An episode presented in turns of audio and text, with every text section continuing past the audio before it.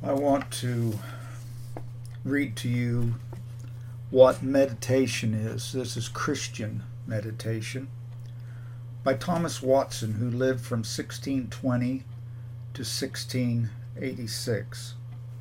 Thomas Watson was an English nonconformist Puritan preacher, uh, born in Yorkshire, England, in the United Kingdom. And I read.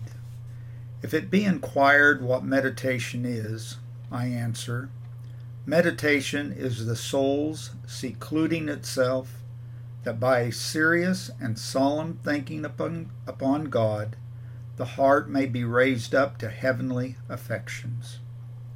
This description hath three branches. 1. Meditation is the soul's secluding itself. When a Christian goes to meditate, he must lock himself up from the world. The world spoils meditation. Christ went apart into a mount to pray. Matthew 14:23. So go apart when you are to meditate. Isaac went out to meditate in the field. Genesis 24:63. He sequestered and secluded himself that he might take a walk with God by meditation. Zacchaeus had a mind to see Christ, and he got out of the crowd. He ran before and climbed up into a sycamore tree to see him. Luke 19, 3 through 4. So, when we would see God, we must get out of the crowd of worldly business. We must climb up into the tree by the seclusion of meditation, and there we shall have the best prospect of heaven. The world's music will either play us asleep or distract us in our meditations. When a mote gets into the eye, it hinders the sight.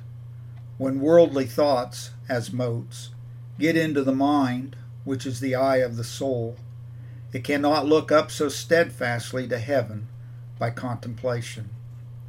Therefore, as when Abraham went to sacrifice, he left his servant and the ass at the bottom of the hill. Genesis 22 5.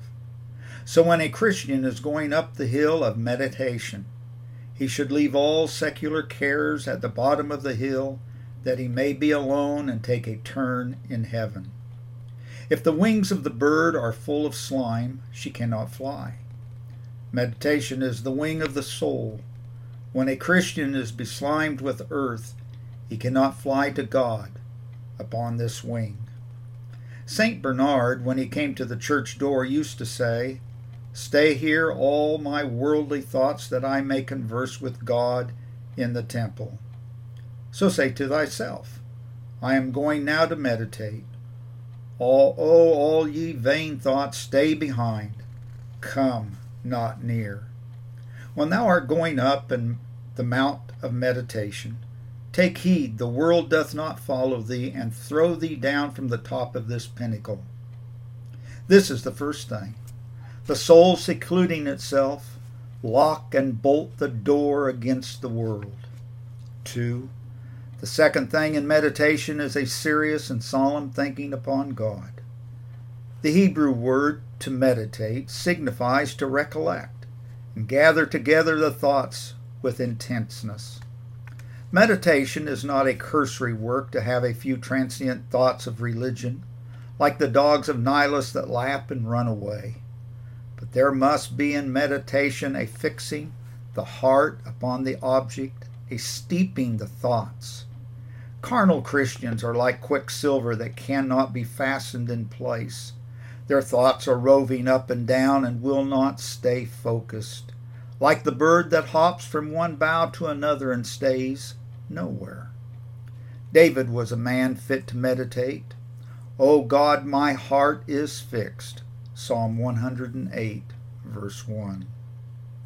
In meditation, there must be a stain of the thoughts upon the object. A man that rides post through a town or village minds nothing, but an artist or limner that is looking on a curious piece views the whole draft and portraiture of it he observes the symmetry and proportion, and he minds every shadow and color. A carnal flitting Christian is like the traveler. His thoughts ride post, and he minds nothing of God. A wise Christian is like the artist.